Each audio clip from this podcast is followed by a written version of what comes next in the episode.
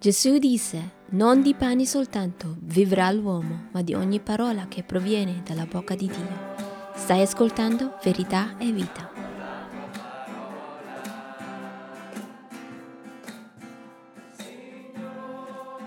E che noi importiamo a Gesù Cristo. Se tu sei unito a Gesù Cristo tramite la fede, sei diventato un vero cristiano, tu sei importante a Gesù Cristo. Facciamo attenzione a non accusare mai Dio nelle nostre difficoltà. Tanti, quando arriva la difficoltà, accusano Dio. Perché non hai fatto questo, Dio? Perché hai permesso questo di succedere, Dio? Perché fai questo a me, Signore? Non hai visto quello che ho fatto per te? Mi sono ravveduto. Seguo a te, Signore, e questa difficoltà mi permetti? Come mai? Non accusiamo mai Dio. Sa quello che sta facendo. Usa ogni cosa per la nostra bene, per la nostra edificazione, per la sua gloria. Vediamo Gesù Cristo nella difficoltà. Da, leggiamo questo da 1 Pietro 2, versetto 23. Oltraggiato Gesù non rendeva gli oltraggi.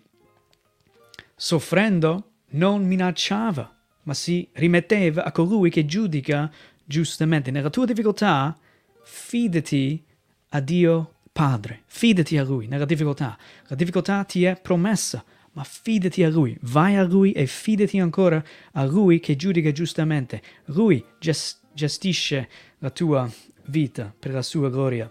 Un altro versetto da leggere oggi è questo Romani, capitolo 5, versetto 6-7. Infatti, dice Romani, Apostolo Paolo, infatti, mentre noi eravamo ancora senza forza, per, per chi uh, pensa di, di, che, che Dio non ci vuole bene, mentre eravamo ancora senza forza, Cristo a suo tempo è morto per gli empi. Difficilmente uno morirebbe per un giusto, ma forse per una persona buona qualcuno avrebbe il coraggio di morire. Dio invece, guarda questo, Dio mostra la grandezza del proprio amore per noi in questo, che mentre eravamo ancora pe- peccatori, Cristo è morto per noi. Mentre eri ancora un peccatore, Cristo è morto per te. Per chi pensa che forse Dio non ci vuole bene, mentre eri ancora un peccatore, lontano da Dio, un nemico di Dio, un schiavo del peccato, in quel momento lì Cristo è venuto ed è morto per te. Non c'è l'amore più grande che dare la, la vita per qualcun altro. E Cristo Gesù ha fatto questo anche per te quando non eri desiderabile per Lui. Romani 8, 34 in più ci ricorda che Gesù intercede per noi. Abbiamo già nominato questo oggi. Uh, chi ci può condannare, uh, con, condannerà? Cristo Gesù è colui che è morto e ancora più è risuscitato, è alla destra di Dio e anche intercede per noi. Gesù intercede per te se sei in Cristo. Tu importi a Gesù Cristo. Nella difficoltà, ricordati questo.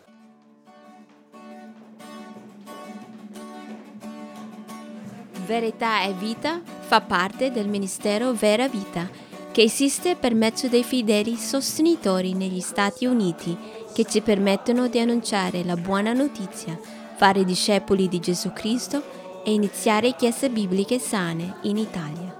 Come regalo vogliamo offrirti due libretti gratuiti.